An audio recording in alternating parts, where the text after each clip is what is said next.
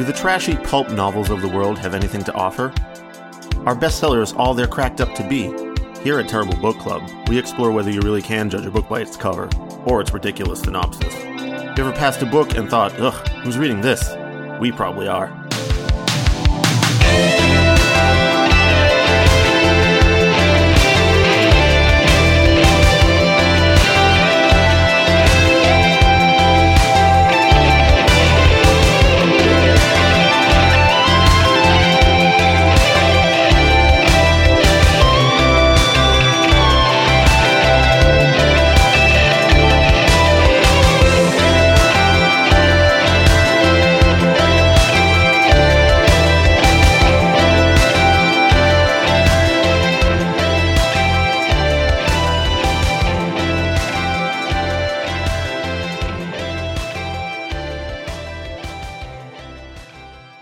Welcome to episode 139 of the Terrible Book Club. I'm Paris, and this is Chris.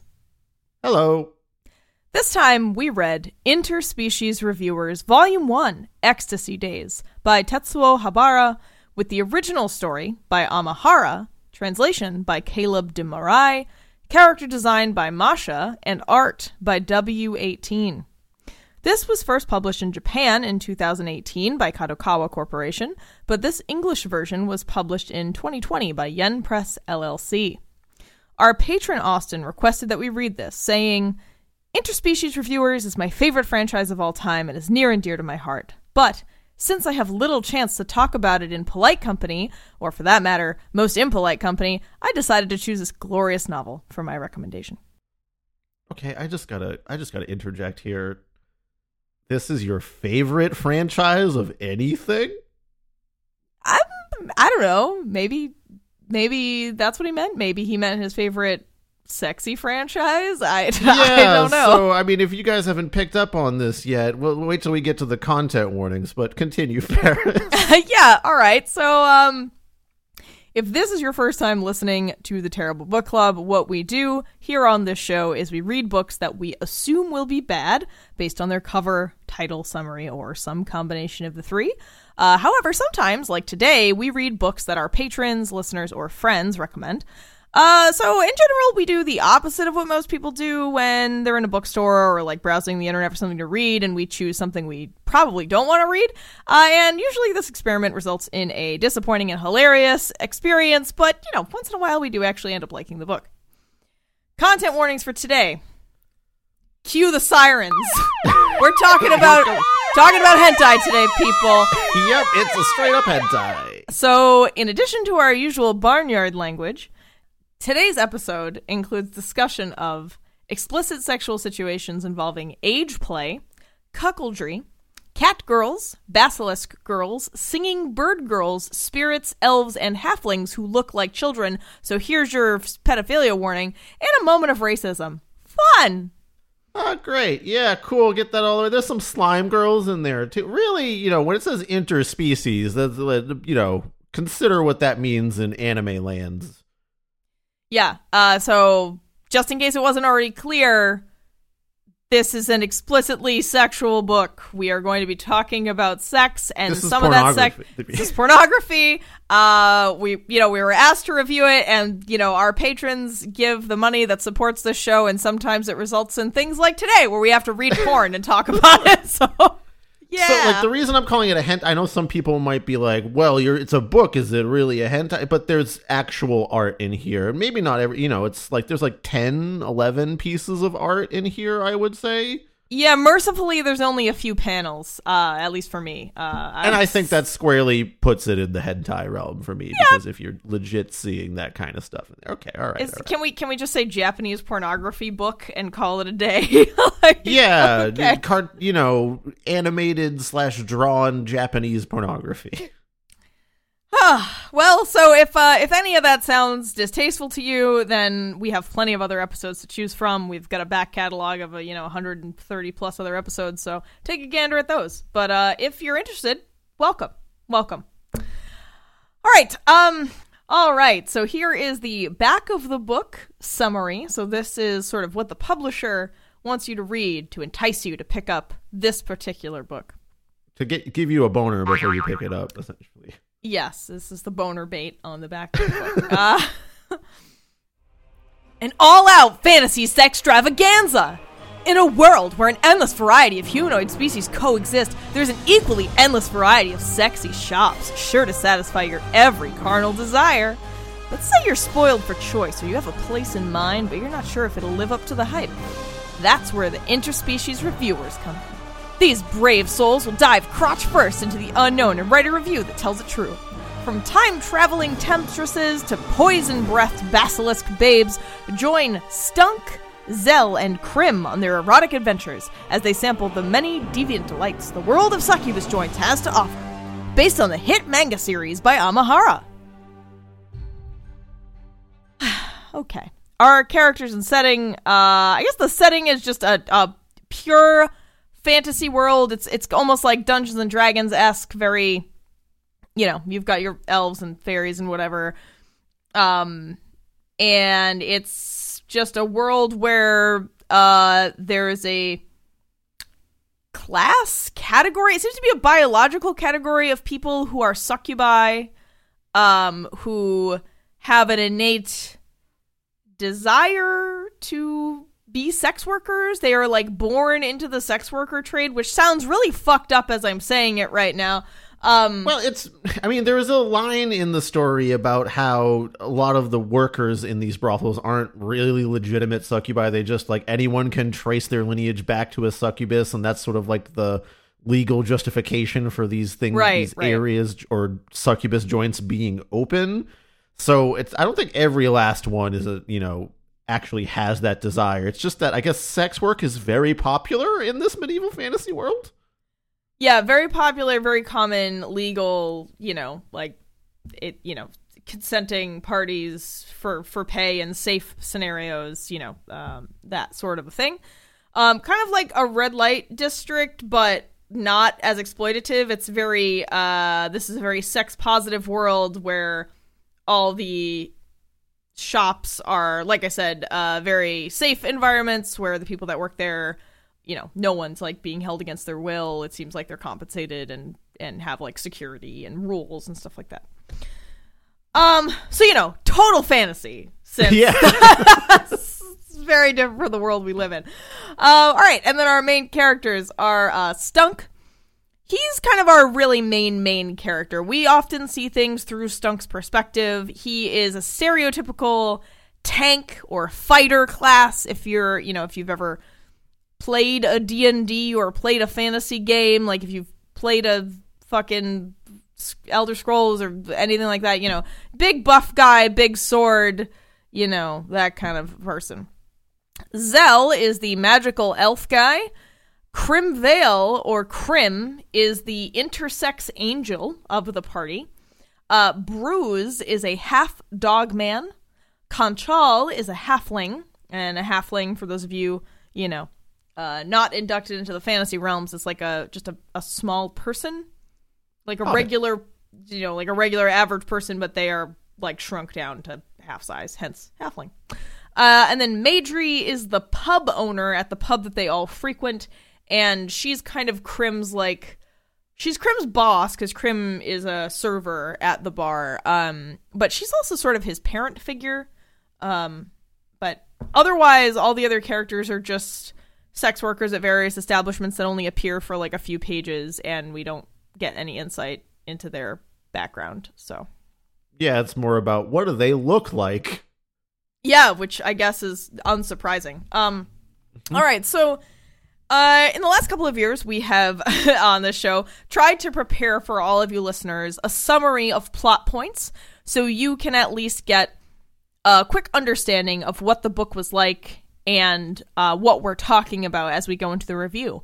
So Chris is going to go ahead and read our summary for uh, interspecies reviewers. Four to five adventurers and their intersex angel acquaintance go get their dicks wet in various ways. Our intrepid dick venturers visit several succubi, that is, sex worker establishments, and review them, posting their reviews in the local pub, Ye Pub. They have sex with cat girls, basilisk, gir- basilisk girls, singing bird women, elves, house spirits, slime girls, and engage in both a gender swap scenario and an elaborate cuckoldry roleplay. Beneath the many sex scenes, there lies a dual mystery surrounding the time traveling temptresses who supposedly appear to you and provide sexual services by entering your dreams slash reading your mind, as well as the succubus joint at the end of the sky, rumored to be unparalleled. It turns out both of these are one and the same, and our main character is going on a quest to climb the dying tree in the ruined city to find it. The door can only be opened by the effluvia of a celestial being, so they coax Crim to jerk off onto the seal to open it. This works, and they enjoy the pleasures of Sleeptopia, the actual name of the establishment. There's an underlying notion here that Sleeptopia was shut down because of the evils of capitalism perpetuated by a demon lord who wanted to eradicate rest and relaxation. They eventually leave, review the place, and become very popular cool guys who continue to constantly fuck. The end. Thank you, Chris. Fantastic. Thank you for writing that. It's actually a very good distillation of what happens here. Basically, like a lot of random sex scenes and a, and a bunch of different types of succubus joints, and then sort of like the main adventure towards the end to get to the ultimate brothel. Yeah.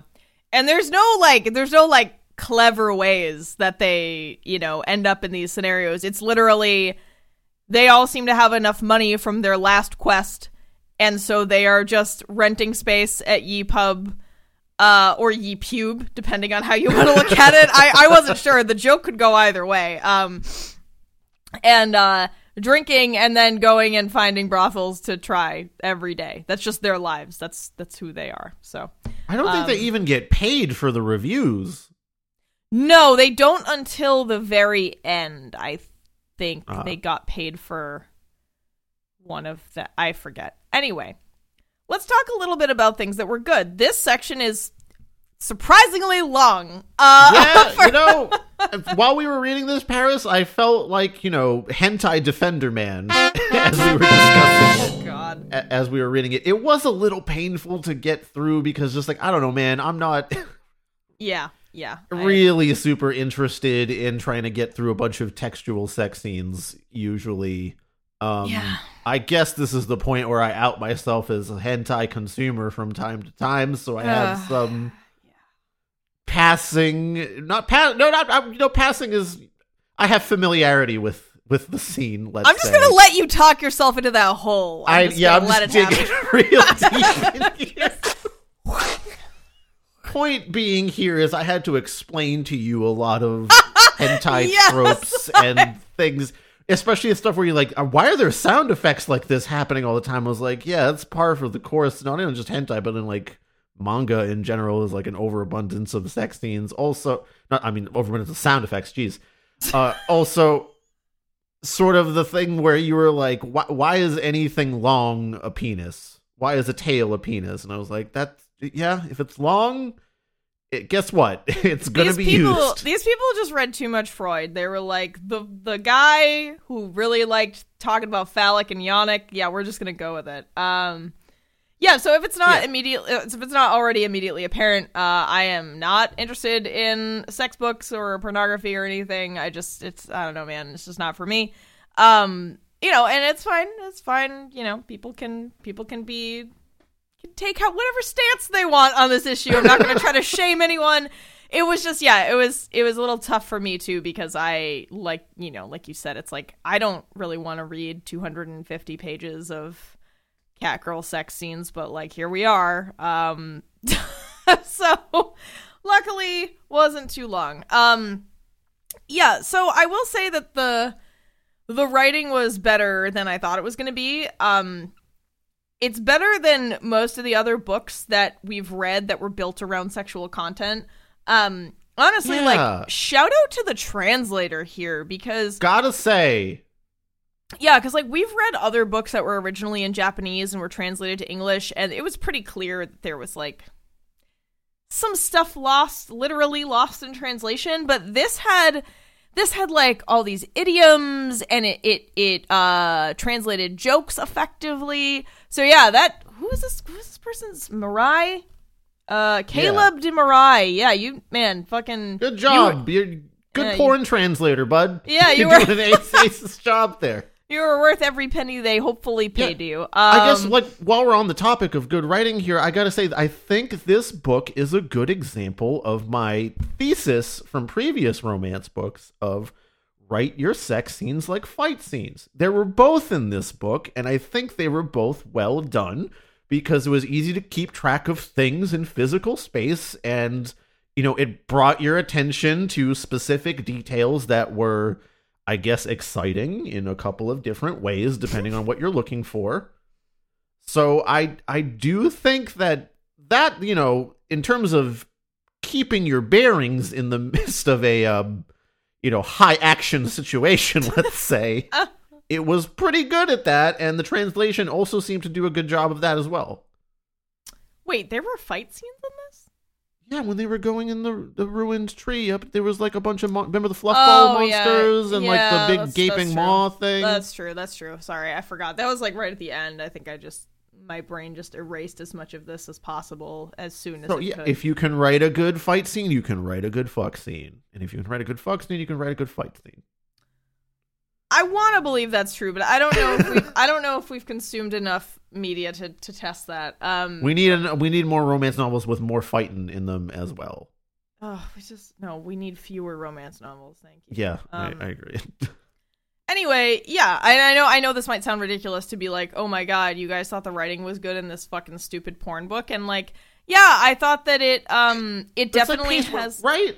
It gets to the point, and when the Yeah. sex is done, it just kind of moves into like a funny pub scene for like I don't know ten pages, and then it moves on to like the next, you know, interesting sex scene to happen. Hopefully, I think it knows its audience.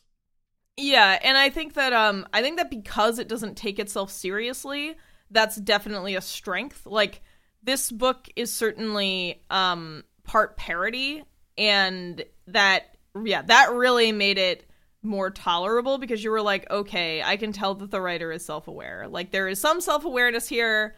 You know, we're not we're not being uh yeah, it, it was it was over the top, but you knew that they were laughing too. I think a lot of the time. Laughing as they jerked off, Yes, which just is laughing and jerking. And, which is a horrifying image. Uh, Uh, yeah, I don't think if I ever walked Paris, if you ever walked in on someone laughing and jerking off, you would burn the house down. Right? Yeah, you would just ensure My- that that person never escaped. Chris, as you were saying that, the first image that popped into my mind was a giant flame engulfing the room. Like before you even said that, I was like, burn, burn it down. Um. oh God, there's got to be someone who who is like into laughter, right? Like that's got to Oh, be a thing. oh, sure, Oh, absolutely. anyway, whatever. Moving on. Um, another good thing about this book, excuse me, was uh, another good thing about this book was that there there is a consent structure. So point number one is consent exists in this Explicit porn book. consent. yes. And B, it, it mostly kind of works. Um, I mean, I yeah, like as silly as it is, like I said, to have this world where it's like, well, conveniently, there's a whole fucking honking group of people who are just into being sex workers, and it's legal and safe, and you know, uh, you know, whatever. I, you know, it it still kind of works at least in this closed circuit, you know, TV. Yeah. uh, you know, with the with It's the definitely- barely coming in. Um, it's definitely part of the fantasy here that this is such a sex positive world and like there's not really much obvious exploitation of the sex workers happening here they even seem to be kind of in you know in power in a way because they're the ones that have the control of the situation most of the time i would say. Um, I think this is the book's biggest plus, to be honest with you, especially since it never gets into the realm of these, you know, big adventurer types going like, I have to save these workers from this life, or you don't understand, I'm in love with her now, and I'm jealous that she has other cl- clients, like that kind of save a hoe thing that a lo- some other romance stories that like this might get into.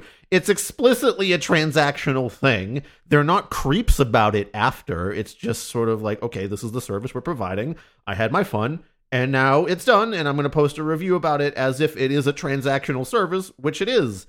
Um, and honestly, this kind of is a major reason that I turned into hentai defender around here around you. Although there's plenty of stuff in hentai that is not worth defending at all. So are so I have a question for you. Is Captain Savaho and Captain Hentai Defender like are they on the same team? yeah, they're on in the, the- same in the horny Mar- Avengers team. yeah, in the Horny Avengers ensemble.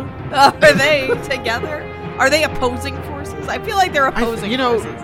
I think yeah, a little bit opposing force. Like they begrudgingly work together, if at all. And really, Captain Savaho is like the annoying guy that like everyone else does not want to have on the team. I don't know if he's necessarily an ant. He actually, you know what? He should be the antagonist because he's going against that you know positive vibe on sex work thing because he thinks it's something that he must save you from. Yeah, I mean, he- you know, I know this is just fucking jerk off material, so obviously it's not gonna it's not gonna be like nuanced enough to do justice to the extremely nuanced topic of sex work in the real world. So uh, Yes. you know, we're joking around about like Captain Savaho or whatever. Obviously we I just want to say that we acknowledge that uh, sex work is very dangerous uh, and can it is most often very exploitative. And you know, while there are a lot of people who are legitimately involved and are fully consenting and do not fear for themselves and it's their business like i the the large majority of people involved in it are being exploited or turn to that type of work because they have no other options uh, or no other good options. So just wanted to put that disclaimer there. We're not being flippant with this. We're just trying to fucking review some stupid jerk off book but you know yeah, just just important to also, say. this is kind of why I'm Captain Hentai Defender here because it's definitely less likely that you're exploiting an actual living person, and it's much easier, especially you know not just hentais but like any sort of romance novel material, which is surprising that we see it here, the enthusiastic consent happening here more than other romance novels. But it's like you can write in that enthusiastic consent as a major part of it, and that is a big plus for me if I'm consuming material like that. I, I really need that to be part of it. Yeah, you know what? I think I've never considered that before, but that's a really good point. That, um, as much as I, I am, I don't know, I I don't understand like cartoons being sexy. I agree with you that it's at least not exploiting a real person, you know, um, and that is that's a big plus. Uh, yeah, and like you said, you know, it can be designed to have a consent system that actually works, and you know, the characters can be enthusiastically consenting. As to your point, uh, to regular romance novels and why they're almost less progressive in this case, I think that's because, um, I don't know, we live in like a fucking patriarchal white supremacist hell world, and most people have grown up with really toxic ideas about what relationships and romance and sex are like and romance novels are largely written for the popular audience and so it Not like know- that doesn't leak into the hentai in this book oh, either. oh absolutely not no Yeah. we're gonna talk about that. Not that saying that that's not a problem in this. yeah yeah agreed um anyway those are some pretty large uh complicated ideas so let's um let's just continue um i think that uh i i you know even though this is a really superficial aspect of the book i personally at least was like oh it's got like a swords and sorcery d&d theme i enjoy fantasy so at least it's got that yeah. So funny thing here, Paris. Um, at the same time that we were reading this, I was reading another book that I kind of stumbled upon in one of my like every once a year. I kind of go on like a let's buy a bunch of fantasy and sci-fi books to read over the next few months thing, and I stumbled upon this book called Orconomics by J. Zachary Pike, and it its conceit is essentially it's a fantasy world that is built around the economics of the D&D adventuring party. that's amazing that's such a fucking hilarious premise It's really good. Like there's like banks and investment firms that invest in adventuring parties and they like take percentages of the loot hordes and they'll speculate on that and there's like stock trading on that kind of a thing. It's really fun. But at the same time it's also kind of a parody of that thing because there's like an explicit structure of like this is the D&D adventuring party. There's a whole scene in it where they talk about don't split the fucking party, you idiots. It's like the number one rule to protect your investment kind of thing and all sorts of fun stuff like that. So like there was weird parallels with this book that we were reading that is sort of like a semi-satirical take on like the D&D adventuring party except one is like capitalism based and the other is boner based. And I think Yeah. both were actually pretty good and I think I do like that satirizing of the D&D thing because, you know, well we both play that a lot and I read a lot of fantasy novels so it's fun to see it sort of, you know, parodied like this. Yeah, yeah, that was a really bizarre coincidence. Uh, but you know, a fortuitous one, I think. Um, I thoroughly recommend Orconomics by J. Zachary Pike. Yeah, I haven't I haven't read it myself, but I I trust Chris's assessment. Um, yeah, another minor thing. I was just grateful that there was actually an overarching. There eventually is like an overarching story, and there are breaks between the sexual encounters where there's like a mystery. Um, you know, around the the you know what they think is the the two mysterious brothels that are actually the same one. Um, yeah, it just kind of helped me as somebody who is, you know, imprisoned within this book and does not wish to be inside of it. Uh, I was like just latching onto that mystery. No um, consent from you there. no, really. no. This is no. This was this was uh, forced consent. Um, thanks, patrons. Um, It's a horny mystery too, which like kind of helps it gel with the rest of the book. Like you're sort Yeah. of like, oh, what's what's the deal with these time traveling temptresses? Yeah. Um and oh, what's up with this brothel at the end of the world or whatever. Um yeah, so I don't know. I thought that was good. I already mentioned this, but there there are times when it's very clear that the book is self-aware. Um I think the the greatest example of that is the cucking chapter. Uh Somehow, a, fr- a phrase, a sentence that has just come out of my mouth that I God, what is my life? Uh I thoroughly recommend this cucking chapter. yeah right uh oh god that's no but it but that chapter makes Listen, it if you're gonna clear- read one chapter in this book, in this book, it's the cuck chapter. no that's not what i'm saying uh i think that chapter it makes it very clear to the reader that there is a level of parody here um there's even a line where the main character stunk um is like right after the cucking chapter he's like kind of grappling with it and uh, the sentence reads stunk was ashamed he had underestimated the fine line between role play and reality. And um you know he gets like too invested in this story that he made up that they like acted out at the brothel and uh it's it's funny you know. Um and then yeah, secondly but also i think like a legitimately serious kind of take on, you know, role play at the same time, and Yeah, like the, yeah. the weird blurry lines that it has. Yeah, and how it can be dangerous if you're not really um yeah, it, it can be dangerous if you're not serious in understanding like the psychological risks of engaging in things like that. So yeah, I mean that was that really surprised me. I was like, "Oh, this is this is cool that at least this element is here."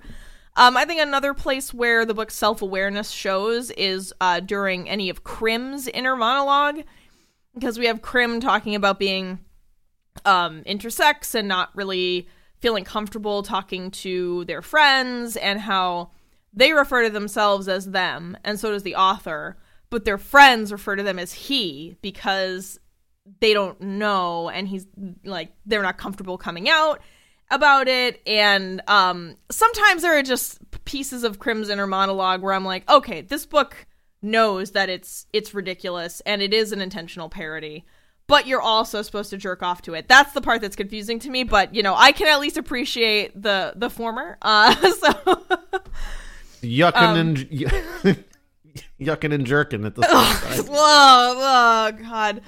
That sounds like some fucking 1920s, like, ah, yeah, I'm gonna go down to the yuck and jerk. Like, you guys coming? go down to the yuck and jerk, and then you want to get a soda, jerk. soda after from the soda jerk. Down to the yucking jerk. There's like ragtime piano in the background. jerk off in our yuckin' jerk. anyway, that's what this is. Um, uh, but co- uh, a connected point is that I was I was like, oh, it's kind of it's kind of nice to see that this book had an intersex character. Cool to see some representation for non cis bodies, you know. Um, that was that was fun. I was like, oh, cool. I Uh, will it- say it- that hentai does have, you know, it's more willing to explore that realm of things of intersex characters. I see that quite a bit more in hentais than any other pornography, but Yeah, well, I I don't know. I just appreciated that it attempted to engage with, you know, non-binary, transness, gender fluidity, whatever. Um, it it tried to it engaged with those topics. Um, and at least phobic about it, right? Like that's kind of Yeah, the important right. thing. Like even though Crim, you know, where we get um we're inside Crim's mind enough to give them personality, uh, you know, to really feel like they're an actual character. So at least they're not just there as purely a sexual object, although it it does I don't know. I I sort of wrestled with that, but um I think that there was some effort there uh, given to this person that so that they weren't just like you know it's not like the person who's intersex is at one of the brothels and then they're just like exploited. You know they're one of the main characters, so that was good. Yes. Um, sometimes I don't know. I I mean, as much as I was like, oh, it's too bad they don't come, they don't feel comfortable coming out to their friends, and that their friends sort of make fun of them sometimes for being such a hot dude. Um, I was like, well, that's kind of reflective of the actual world, so I I was Yeah. okay with it. And it wasn't ever anything more than just some light verbal teasing, you know. I think if it had gone further, I think he has the biggest penis of them all, and they all know that, and they kind of tease him about that a lot. Yeah, yeah. Um, which you know, whatever. Um, all right. I also thought that the dream escorts were kind of a fun idea, and I also liked that when they're climbing the ruined, the tree in the ruined city or whatever, there's like a living tower golem that changed constantly as they were inside of it, right? And I was like, oh, that's fucking cool. And I was That's like, just like a wish- cool D and D one shot, right? Yeah, like just yeah, in and of yeah. itself. I really like when fantasy, any kind of fantasy series, this is what you should be doing with these common tropes of fantasy is like taking a common idea and twisting it a little bit in an interesting way. Orconomics actually did this in a really cool way too. Um, there was a scene where the adventuring party is taken captive by a bunch of orcs, or what they presume to be taken captive. It turns out that there's sort of a language barrier happening between the orcs and the adventuring party. And what the orcs were really doing is like, you know, when they cap, when they forced everyone to come with them by threatening them with like their, you know, many sharp weapons, and they separated the party from each other. Turns out the orc party was really just a bunch of aggressive salesmen that have weapon shops, and they were just like boasting about their cool weapons and separating the party out was like we were giving you individualized personal service. What are you talking about? That's a really good joke. That's a good long form joke. I like it. Yeah, and the only thing that saves them is that earlier that there was a goblin that joined the adventuring party that could act as the translator and like tell like basically fix the misunderstanding that was happening so that the orc chieftain could be like, "Oh no, you were you're not imprisoned at all. You're just our honored customers." That's great. That's yeah. But like good. silly twists like that on the thing like you expect the orcs to be barbaric and you know a, a certain way, but turns out no, there's a fun little twist on that. Yeah, they're just trying to sell you the. I don't know. They're just trying to sell you a vacuum in 1950s orkdom or whatever. um, It's the yuck and suck. We, we oh God! vacuum things. Oh fuck! oh God! Got you with that one, didn't I? Oh yeah, you did. That was... Na, na, na, We're laughing and we're sucking Oh, things up no. off your floor. No. Not a sexual thing. We're just talking about vacuums. Oh. Moving right along. um, there were even lines here and there that made me laugh a little bit. There's um, yeah, there were jerk just... off at the same time. That's very important. no. um, but I think I mean I already mentioned that. I really I thought a lot of the points where the book was more self-aware were funny. Um, there was also there were also just some pieces of dialogue that I was like, uh, that got a little a little out of me. Um, there's a scene where uh Stunk is having a threesome with two fairies in his dreams. Uh, you know the dream uh sex workers, and one of them says, "Bro, you don't need to hit on me. I'm literally here to fuck you." And I just thought it was just very straight to the point. Really and, funny. Yeah. it was good. Um, you know, because he's be- he's being like, "Oh my god, you're so oh look at your body, you're so hot." She's like, "Yeah, whatever, let fucking let's Like, go, let's- please, let's let, get- us get on with on." this." Yeah, it was, it was good. It was funny.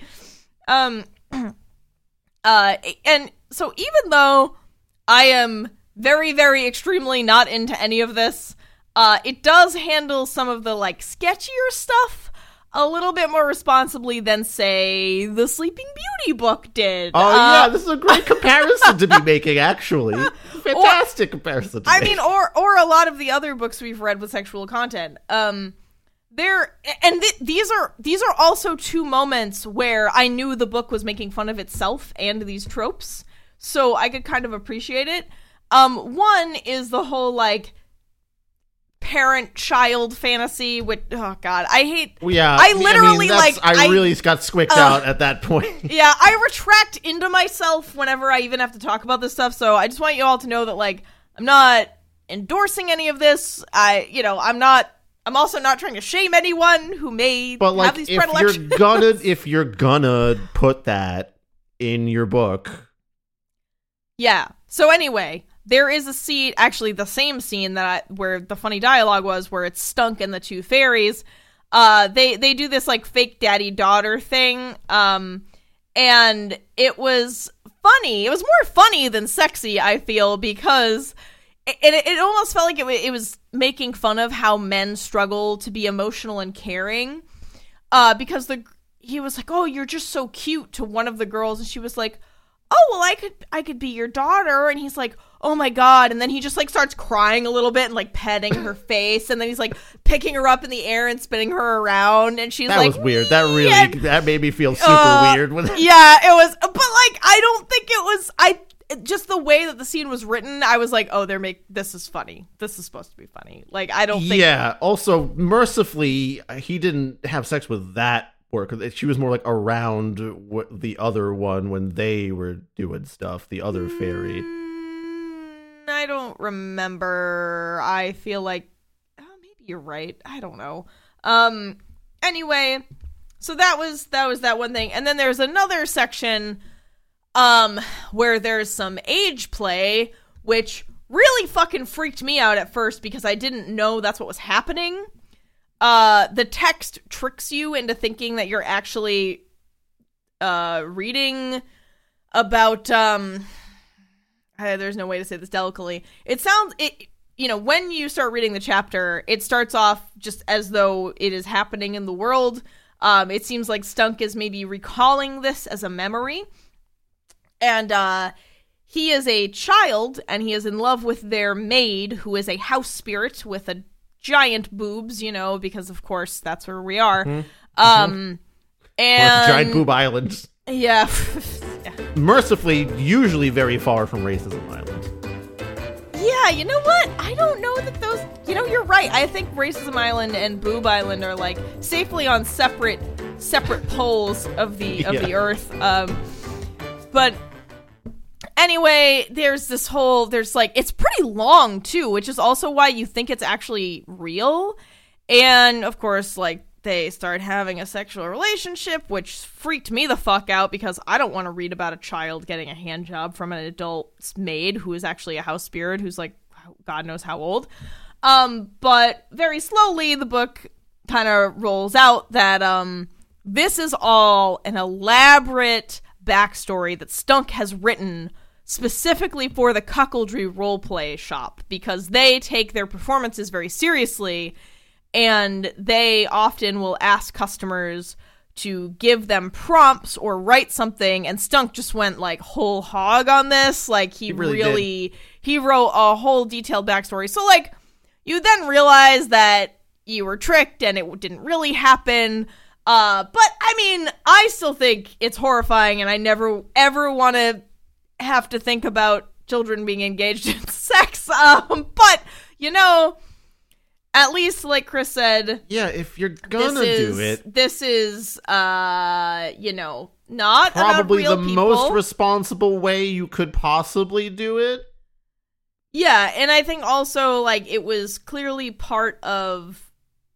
It was clearly a joke on the reader and like part of this thing. Although you know this is still we're still in the the yuck and jerk or whatever, whatever. I, uh, so I'm a little, yeah, it still skeeves me out. Point being, I personally have a problem with that, but like we said, you know, at at least it's not like the Sleeping Beauty book where it was children being tor- sexually tortured and imprisoned against their will. Uh, like at least that's- explicitly in world there's no sense of like safe words are possible or anything like that it really seems like especially in the book there's multiple points actually we should bring this up where stunk kind of says hey pause on this role play scene and like the actors immediately stop and they're like concerned with like okay was that too much should we try something else yeah, yeah, that's true. which is Um, again a major plus Yeah, yeah, I agree. I mean, well, it was also funny, but you're right. It was um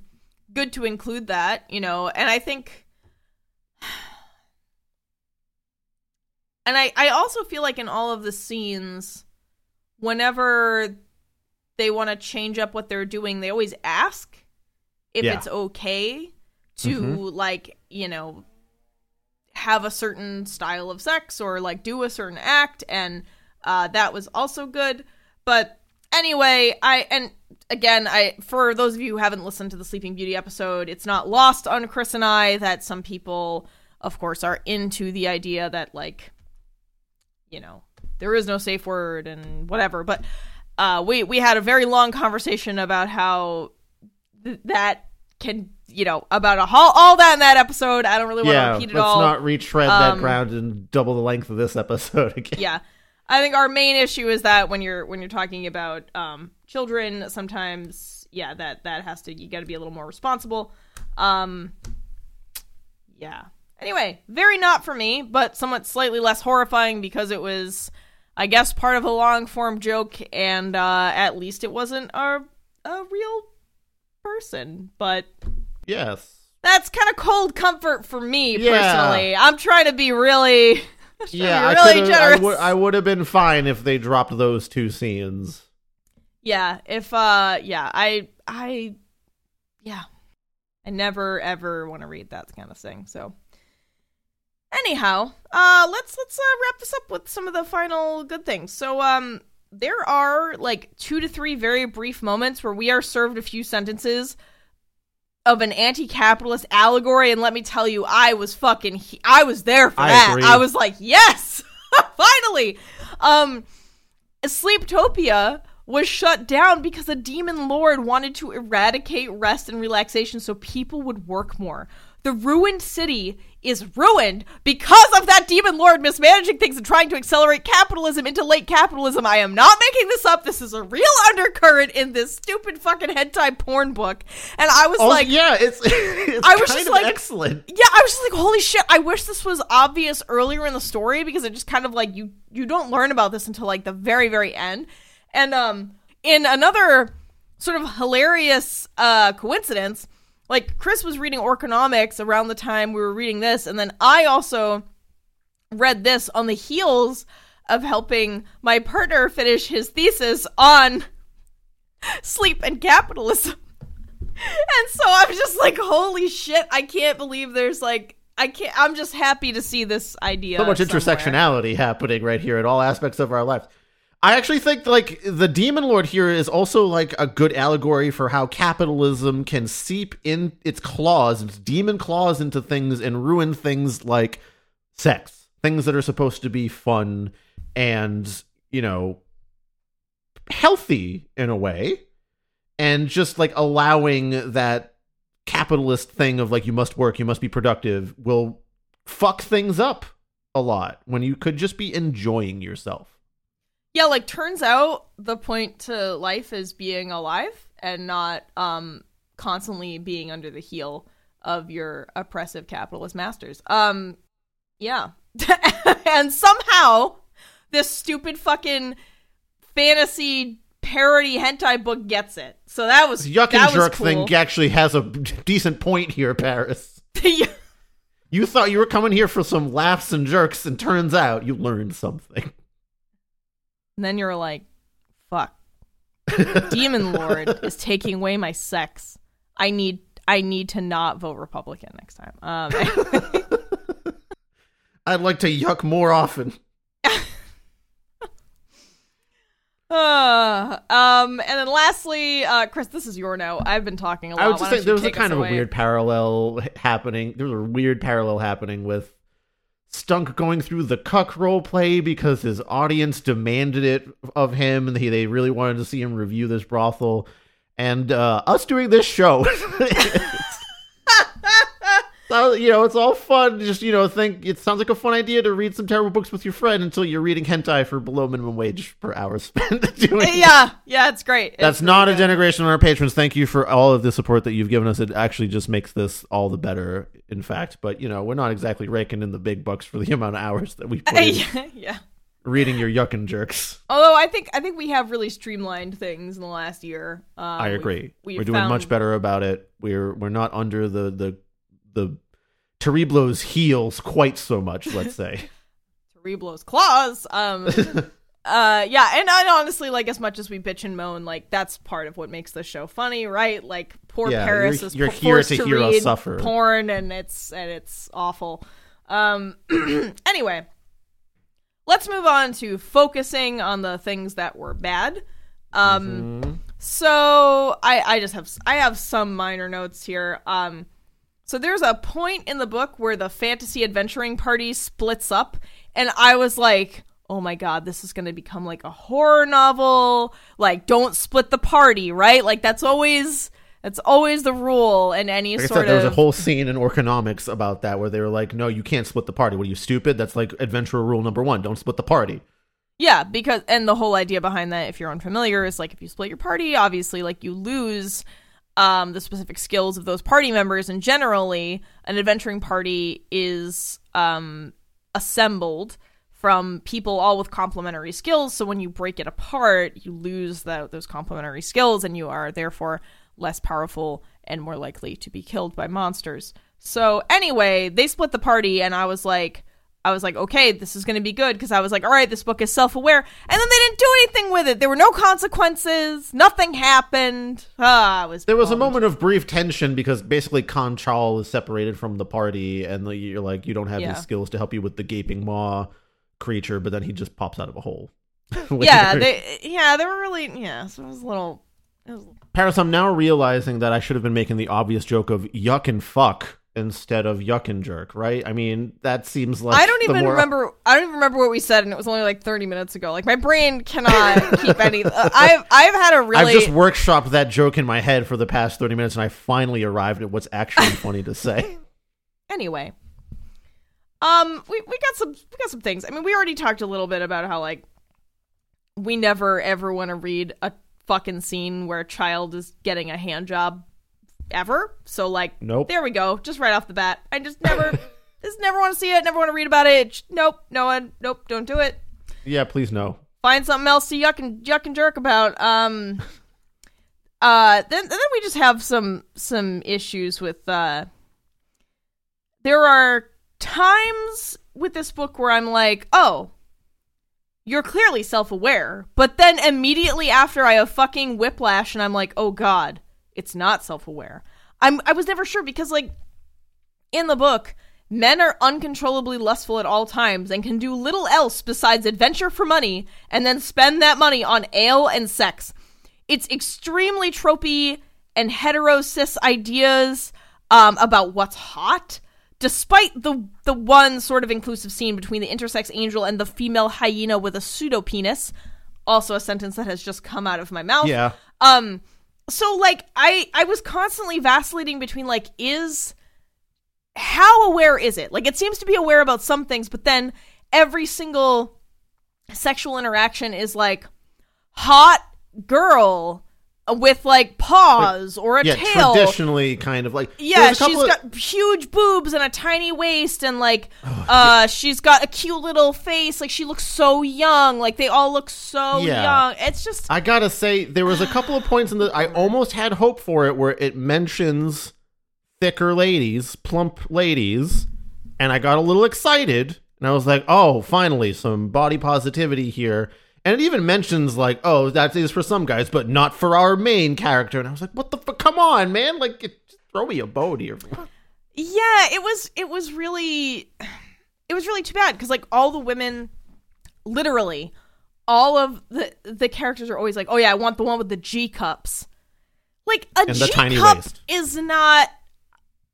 I mean, I don't want to say it's not super common. Like, uh, there are plenty of women with larger cup sizes, but like, it was always if you're a G-cups. larger person, Right, right. which is generally where you're going to encounter those things. Yeah, and then there's there's even a scene where like one of the guys they they all go to a brothel together in one in one uh, of these, and one of the guys claims the girl with G cups, and Stunk is like, "Oh my god, what am I gonna do? I can't believe I have to get a girl with F cups." And I and I was like, okay, it's so I was like, all right, that must be a joke. But then the sex scenes are like talking about how big and squishy the boobs are. So I'm like, is it a joke? I don't know. I can't. I. It's like, I guess it's both, Chris. I guess you're right. I guess it is both a joke and something you're supposed to find sexy. But then the joke sort of loses power when you're no longer like you're no longer really making fun of I don't know. I I really struggled with that. And the same with men. The whole time it's like big dicks, big dicks, big dicks. It may as well have just been like big meat and beer, big dicks. I think there's like one scene where Stunk is like, ew, vegetables even. So Yeah, I mean and and again it's like was this a joke? But but then when when they're making the same joke so many times it loses power and it made you can't tell question if they're just glorifying that idea. Yes. Like that's supposed to be the male power fantasy of like he's Right. such a masculine man. He never ate a carrot in his whole life. Yeah. Uh so that was kind of a bummer. Like I I just felt yeah, I felt like the um there was such a focus on these very tropey like, you know, hetero cis kind of ideas that it if there was a parody in there, it lost all power and just became like you said glorified instead. So confusing for for the reader. Um And again, all the, the little quips about like, well, the plump things weren't for Stunk, so he's gonna pass by on that. And I'm like, you know, if if you really like enormous boobs, you're probably gonna find it where there's a good amount of stomach too, let's say.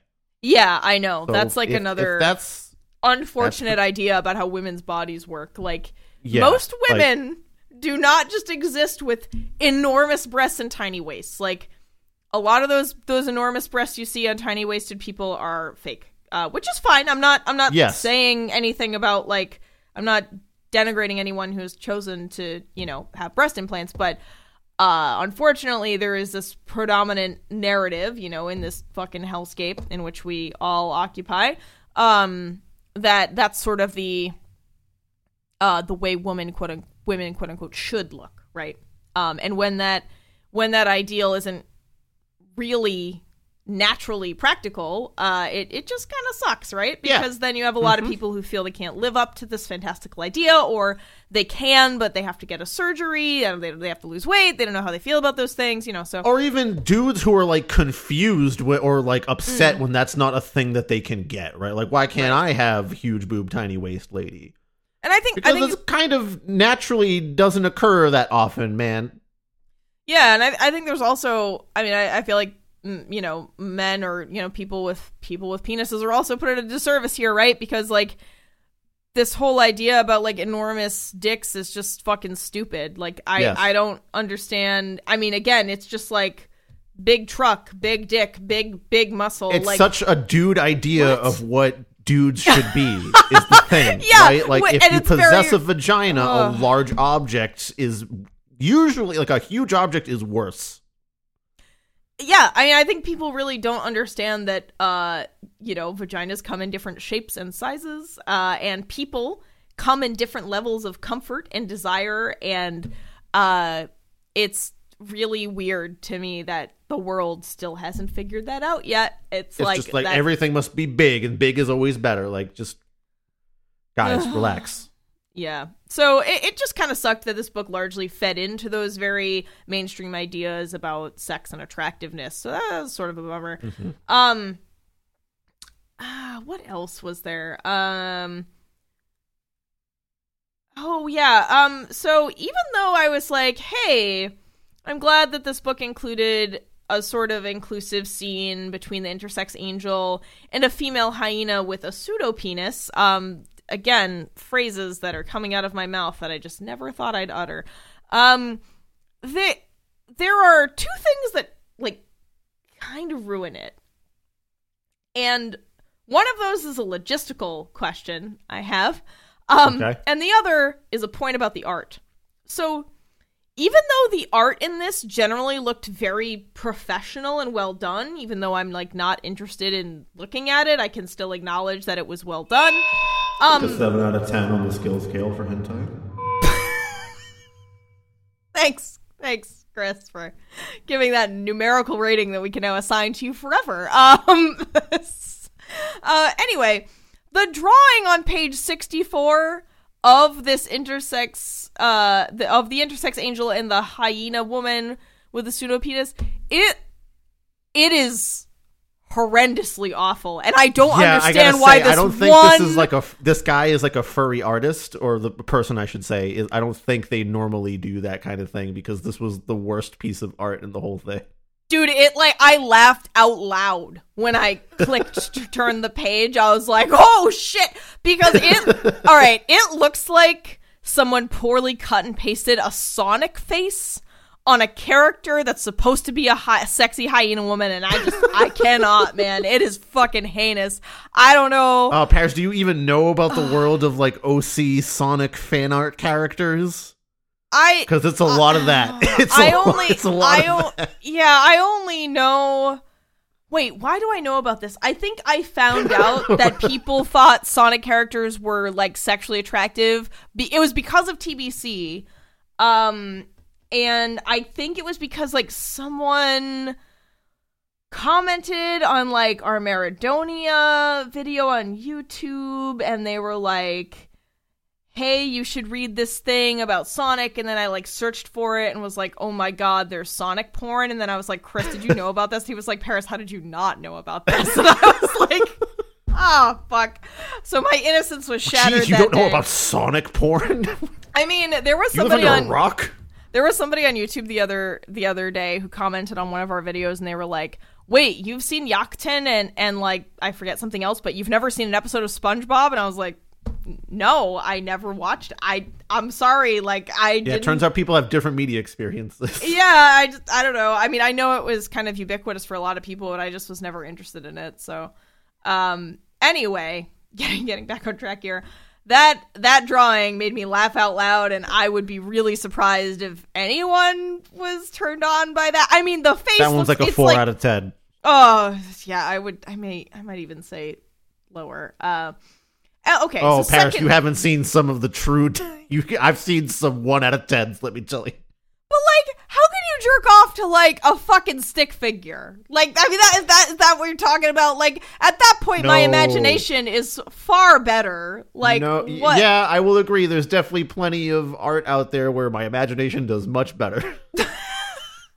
Anyway, it was just this was particularly strange because it, like I said, it seemed like all the other art at the beginning of the book looked very professional and well done. So I don't know what the hell happened to page 64, but you know, if you're looking for tips to improve, swap that drawing out. Um my second point about this particular part of the book there is a part of the sex scene where they are making out and for the life of me i don't understand how an angel with a, a human mouth and a hyena with a fucking big ol' snoz and giant teeth and a dog tongue are making out how does i logistically someone please please You've never explain seen this to me white people letting dogs lick their faces a bunch.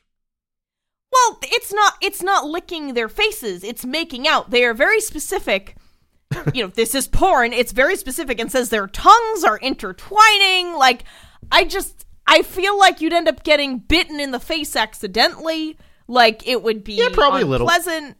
Uh I don't know. Logistically, I can't get on board. I just can't get on board with dog mouth and person mouth fucking making out. I would just, honestly, don't, I, might like- go against you a little bit on this because, like, okay, what's like Oh god, we're in TBC porn court again. Yeah, oh god, somehow we've okay.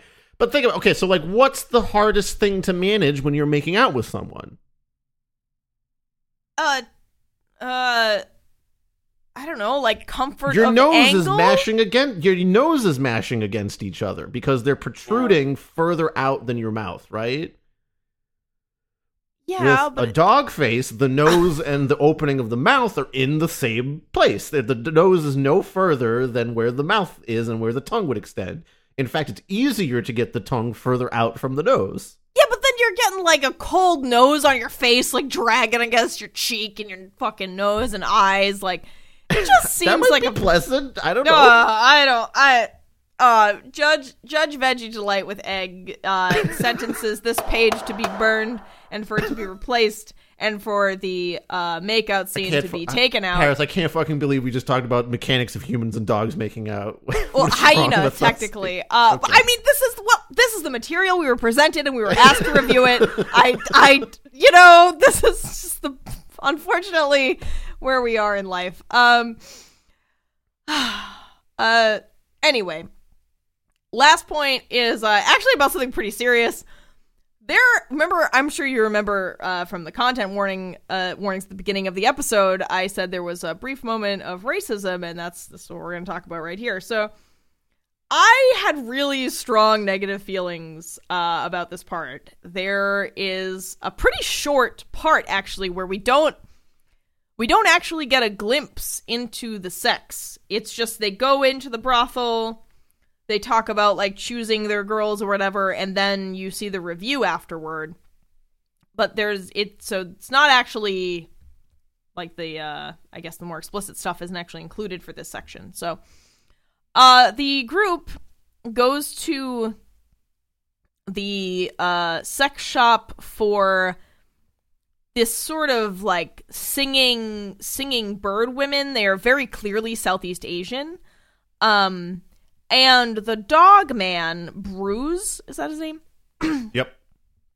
he um he finds that these particular uh bird singing bird ladies smell so bad that he can't actually um can't actually have sex with them or enjoy himself and i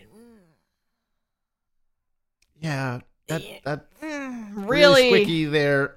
yeah talk about talk about a huge turnoff um it's it the book it, in the book it's played as oh he's a dog man with a super sensitive nose and i just don't see it as anything but but racist and playing into this racist idea that you know people in certain parts of the world smell bad or worse than you know white people and i hate to even have to, to explain that but I, I think sometimes people miss that that's like a, a common racist trope and honestly like this excuse that oh he's a dog man with a sensitive nose. My dude, have you ever owned a dog? Dogs They love, love strong getting their nose smells. into stinky shit. They oh, they, they, fucking, love it.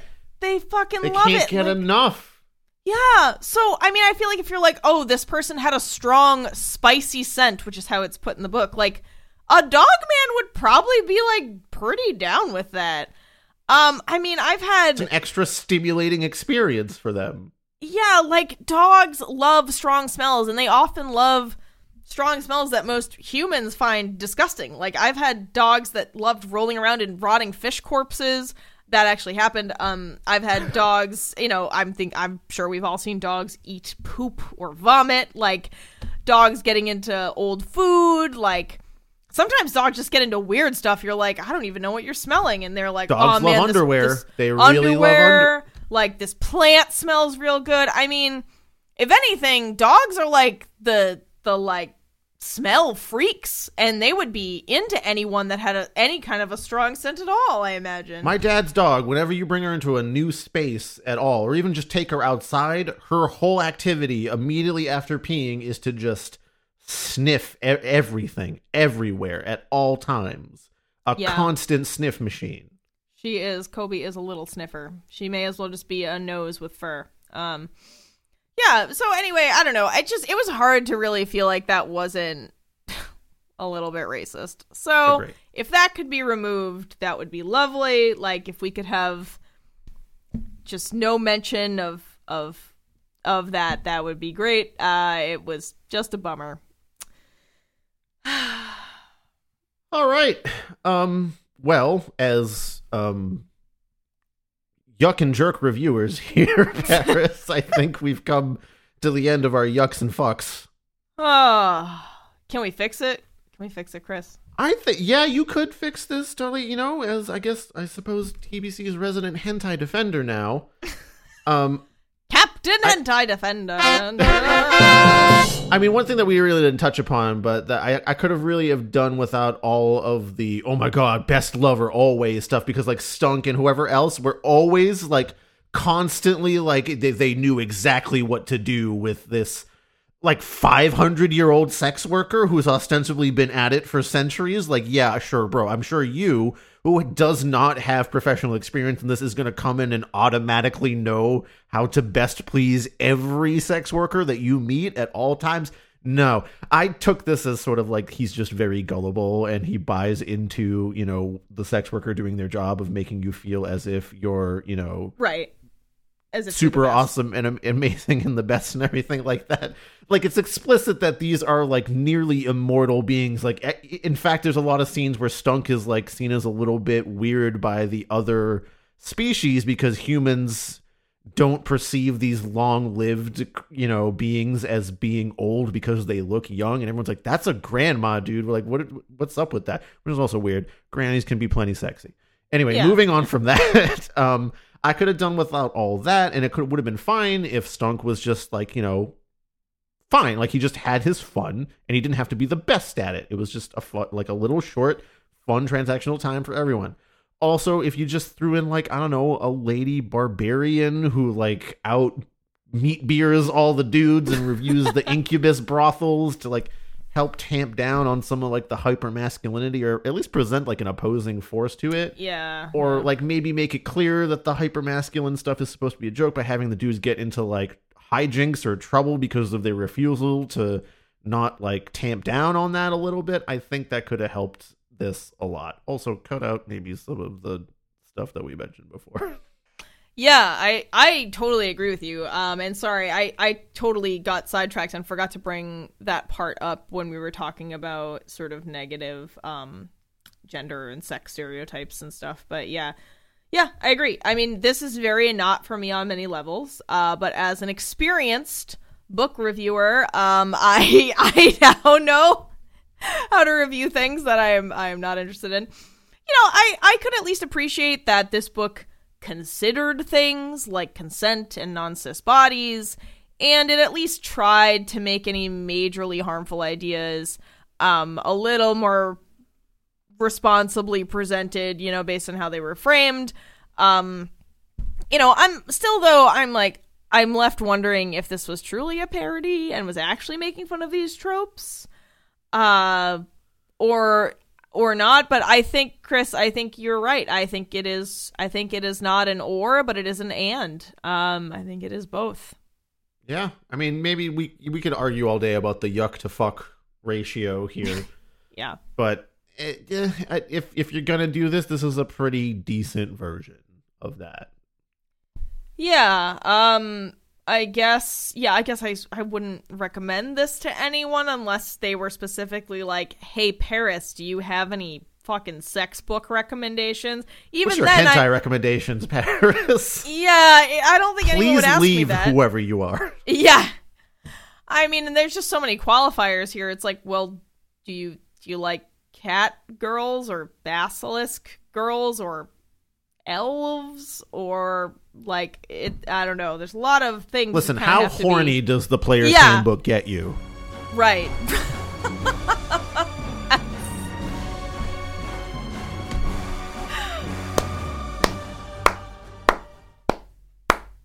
there you go. There it is. There it is. That you know what? Uh author of interspecies reviewers, there's your back of the book summary. You want to pull people in, slap that on the fucking on the fucking cover. A little sticker that says, "How horny does the, does the player's handbook get you?" I'm a Oh, marketing genius. it is, yeah, yeah, it is. It, that that's a genius move, Chris. I think we found your new career, oh, marketing Oh, great. hentai books. Congratulations. Cool. Oh man, I really hope I I want a. I don't want to have to read porn for a very long time. Please, patrons, please for please Have mercy. please have mercy Please. on me. Give us something different that's not just yuck and jerk material. All right. I mean, well, we- here's where we thank our patrons. Thank you, Austin, in particular, for p- being a patron and giving us money. Um, we are happy to read. I, mm, for, mm, mm, mm, I I mean, I guess yeah. I'll I'll thank. I will. Thank you for being a patron and thank you for recommending uh, this because it was just absurd and I never thank you for interacting with us as well. this. And of course, thank you to our other patrons Dari, Greg, Veronica, Will, D, Jared, Arant, Senia, Yakub, Lycoris, Elliot, Kieran, Martin J, Luchek, Miri, Yanka, David, Anya, Patricia, Donnie, Crimson Paladin, Beast with the Least, Scott H, Robin, Laxtodes, and our newest patron of the Void, the Taco Eating Unicorn and our newest Ko-fi donor, Kiwi Thing. Thanks, guys, for supporting the show. We love you. Well, Paris, um, I I think I've had my fill of yucks and Oh, fucks. God. Um Time to leave the brothel and close the door behind us. uh See you next Yeah, I- time. yeah, I, I good goodbye. Goodbye everyone. Bye. I need to go take a fucking bath. Thank you for listening to another episode of Terrible Book Club. Terrible Book Club is an independent podcast produced by your hosts, Paris and Chris. Sound design and audio editing by Chris, with sound effects and music by Epidemic Sound and sometimes also Chris. Our theme song is Kiss by Yearn, which is, you guessed it, actually also Chris. You can find more of his soothing synthy sounds on Bandcamp at yearn.bandcamp.com. Do you want us to review a book of your choice on the show? Do you want access to some extra audiovisual weirdness? If so, become a patron at patreon.com slash terriblebookclub. If you'd like to send us a one-time tip instead, you can do that at ko-fi.com slash terriblebookclub. You can also support TBC for free by sharing the show on social media, following our accounts on YouTube, Twitter, Instagram, Facebook, or Goodreads, telling your friends about your favorite episode, or by leaving a review on Apple Podcasts, Podchaser, or anywhere else on the internet. To send us book recommendations or your adorable pet photos, send an email to terriblebookclub at gmail.com.